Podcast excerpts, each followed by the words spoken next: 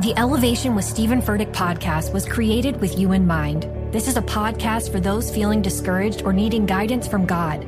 Together in this podcast, we'll dive deep into scripture, uncover the powerful truths that will help you rise above your limitations and embrace your full potential. We're here to equip you with the tools you need to conquer life's challenges. Listen to Elevation with Stephen Furtick every Sunday and Friday on the iHeartRadio app, Apple Podcasts, or wherever you get your podcasts. I'm Diosa. And I'm Mala. We're the creators of Locatora Radio, a radiophonic novela, which is a fancy way of saying a, podcast. Welcome to Locatora Radio Season 9 Love, Love at, First listen. listen. This season, we're falling in love with podcasting all over again. With new segments, correspondence, and a new sound. Listen to Locatora Radio as part of the My Cultura Podcast Network, available on the iHeartRadio app, Apple Podcasts, or wherever you get your podcasts. I'm Tamika D. Mallory. And it's your boy, Mysonne, the General. And we are your hosts of TMI.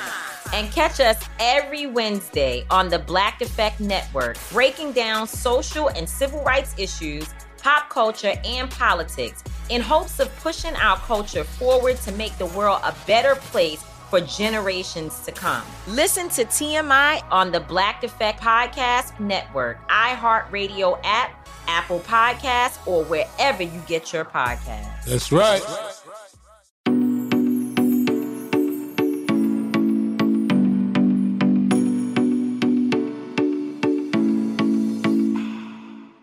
Hi, guys, and welcome back to the special episode of You Need Therapy that we like to call Couch Talks over here. My name is Kat. I am your host. And if you are new, then you're like, what is Couch Talks? It is the special episode, it's bonus every week that I put out where I answer questions that you guys send in. And if you guys have any questions that you would like me to answer, possibly, you can send them in to Kathryn, K A T H R Y N, at youneedtherapypodcast.com. And hopefully at some point I will get to answer them for you. Now, we've been through a couple weeks of random couch talks just because we went through the holidays and the new year and I did some special stuff. And so we are back to the original content where I'm answering your questions. I answer two questions every week, and I'm actually really excited to talk about the ones that I have today. So, Hope you guys had a wonderful new year. Hope you enjoyed the episode with Hannah Brencher because, I mean, isn't she amazing? I hope you guys went and got her book. And um, let's get into the questions. Okay. And again, I want to remind you guys that I keep all the questions anonymous just because I think that sometimes it's more touchy than other times. And so I just made a decision that all questions are always anonymous. So this question comes from somebody anonymous. and uh, they write, I loved your episode about not dieting that you did with Crystal, and I am fully on board with what you guys were talking about. My question is How do I help friends who I see that are still engaging in behaviors that I think are harmful? I don't want to be pushy and I don't want to sound like a know it all, but I also get really sad and also annoyed when they are engaging in all these things that I know aren't good for them. Not to mention, it can be pretty triggering for me. What should I do? Okay, this is a really good question. I think then I bet a lot of people are struggling with this. I know that I struggled with this when I came out of my disordered eating habits. It almost is like I wanted to save the world. And at the same time, I wanted to tell everybody all the things that I learned. And I think it came off, well, I think it came off pretentious when I was in my eating disorder. But then it also came off pretentious when I was out of it. So it's it's hard. It's pretty hard. So I'm gonna start with that. It's hard. I love that you Anonymous have found some healing from whatever kind of disordered way of living around food you have had, it's hard work to do that in itself. And the truth is, sadly, we are still fighting an uphill battle. What Crystal and I have talked about on the show and what I promote and share is still the outlying opinion in most spaces in America around food and body and health. It can be really easy to forget this. I know for me, because I've shut a lot of the toxic stuff out of my life. I've followed certain people and unfollowed certain people on Instagram. I go to certain gyms and don't go to certain gyms to move my body. That's just the minority. Nevertheless, my way of thinking and treating food and my body is still the minority. So, this is extra tough, and I get why you are struggling with it. I think that the best thing you can do is This sounds so, I hate that I'm saying this word or this phrase, but I think the best thing you can do is live your truth. Live your truth the best way you can. So you can do that just by being yourself and maintaining the healthy behaviors you have created and by setting boundaries. That's a big one. Now, what most people do not respond well to is people telling them what to do when they haven't asked that's a surefire way to get somebody to send you some resistance and get really defensive.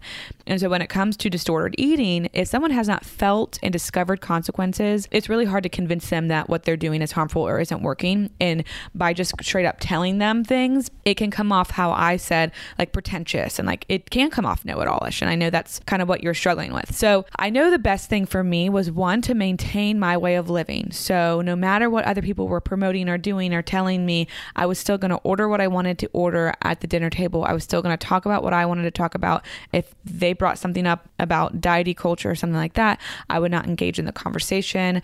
So I think that's one way, like live live by example in one sense, and then the boundaries. I want to bring boundaries in, and I think that I've talked about this on a couch talks before, but I can never talk about this enough. So when we set boundaries, we're also engaging in healthy confrontations. And I'm going to give you a format to use. And I use this in my own life. I give this to tons of clients.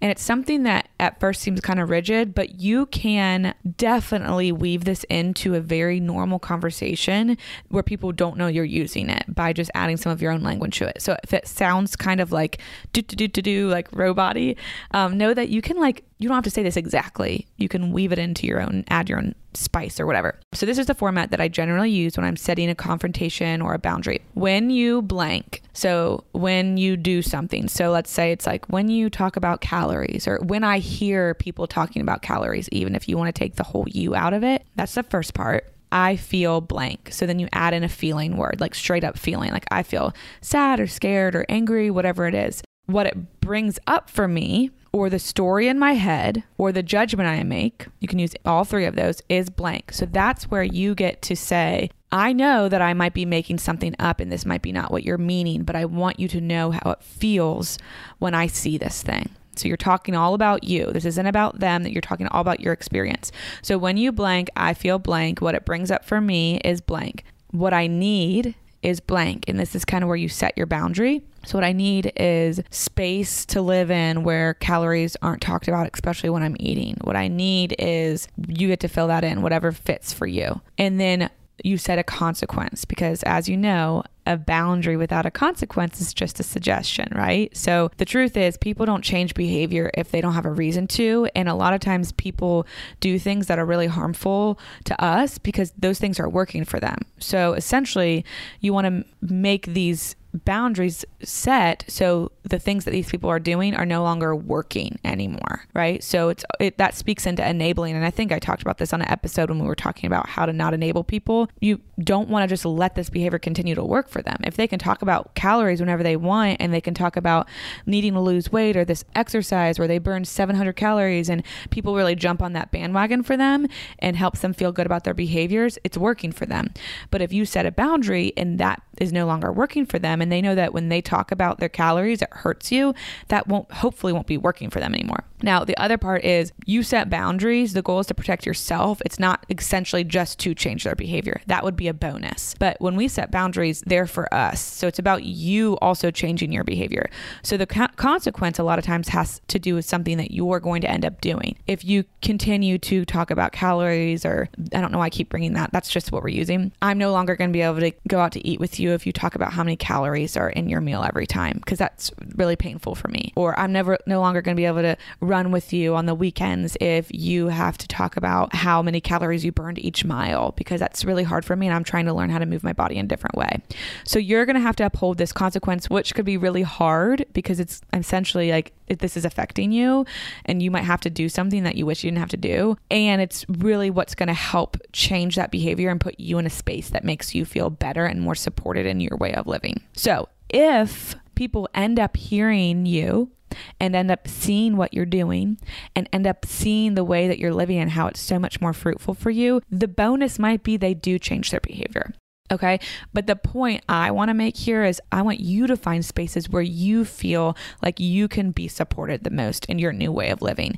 Because since this is such the minority way of thinking in America, it's really easy to be like taken back to the dark side really quick because I'm doing air quotes, everybody else is doing it and it's glorified and it's normalized in our world. And I talked about last week just because something is normal doesn't mean it's healthy. Just going to put that out there. All in this to say, if somebody is actually like, if you are scared for their health and their safety and their well being, there's a way to have a healthy confrontation and just express that as well.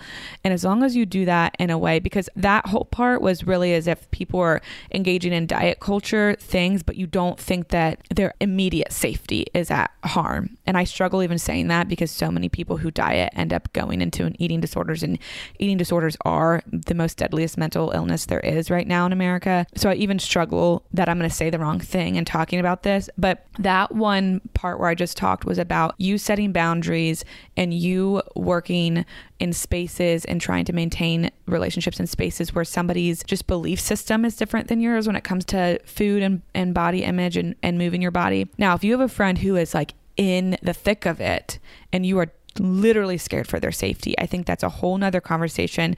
And that's where you can sit down and have a really healthy care frontation. You can use the same format and you can say something like, Hey, when I see you skipping meals or this or that or whatever the, the thing is that scares you, I feel really scared. What it brings up for me is, and you can go on, you're really important to me and I don't want to lose you as a friend. And whatever the story I make is that something bad's going to happen, XYZ. You fill that in. What I need is for you to just hear me out. I mean, that could be it. Like, I want you to, it's just, I want to have a conversation with you. And what I need is to know if you need help and all of that. What I need is just to have a conversation. That's another way you can approach that. But you have to do that in a really caring, kind way that doesn't feel accusatory and all of that. Because when you're in the thick of something like that, it's real easy to get defensive. And when defensiveness comes in, it's like all bets are off. This conversation is pointless. So that was a very long winded way to answer your question. I hope that helped. And I do want to round that out with, like I said, I almost tiptoe around this kind of stuff because there's so much more to it than I can talk about in 10 minutes on this podcast. And so take all of that information, but I am not the Bible of helping your friends and I don't know the real situations you're in. So I can't be the end all be all when it comes to that. But take that information and hopefully it will help you in some way. Hey guys, Kat here. And I have something very important to talk to you guys about. Now, I know you're used to hearing me talk about therapy and how important it can be for you and how transformative it can be for you in your life. But if you're somebody who's tried therapy and it just hasn't done the trick, or you just need a little extra boost, I think I've found the next best thing. And the next best thing might just be Cozy Earth and their bamboo sheets and their bamboo pajamas. It feels like you are stepping into a buttery, cozy, warm, and cool hug all at the same time. And that's just their pajamas. Don't even get me started on their sheets. As soon as I touched them, I said, okay, we're changing the sheets right now. And the bonus is they come in this really cute travel tote so you can take your sheets with you wherever you go. Elevate your summer getaway with Cozy Earth's luxurious bedding and loungewear, ensuring the comfort of home wherever you roam. We're all in luck because you can discover your next destination for ultimate comfort at Cozy Earth. Visit cozyearth.com and use our code you need at checkout to get 35% off. Yes, 35% off. And let them know that we sent you You Need Therapy after you check out. Grand Canyon University's RN to BSN online degree program makes earning your bachelor's in nursing possible. Balance online coursework with local in person clinicals to position yourself for potential leadership opportunities in the time you have from wherever you are, leaving room for what matters. Achieve your goals with your personalized plan and team behind you. Find your purpose at Grand Canyon University. Visit gcu.edu. I'm preaching to somebody today who is waiting for God to give you your next step. And you don't know what it is yet. You need God to show you your next step. Because God, I can't stay where I am, like I am, where it is. This isn't going to work. I, I have to move on, but I don't know where. A lot of time you'll use it as an excuse. Well, I don't know how. I don't know where. I don't know what. God, if you show me. God, if you tell me. God, if, no, no, no, no, no. You know enough right now. And if you needed to know more, He would show you.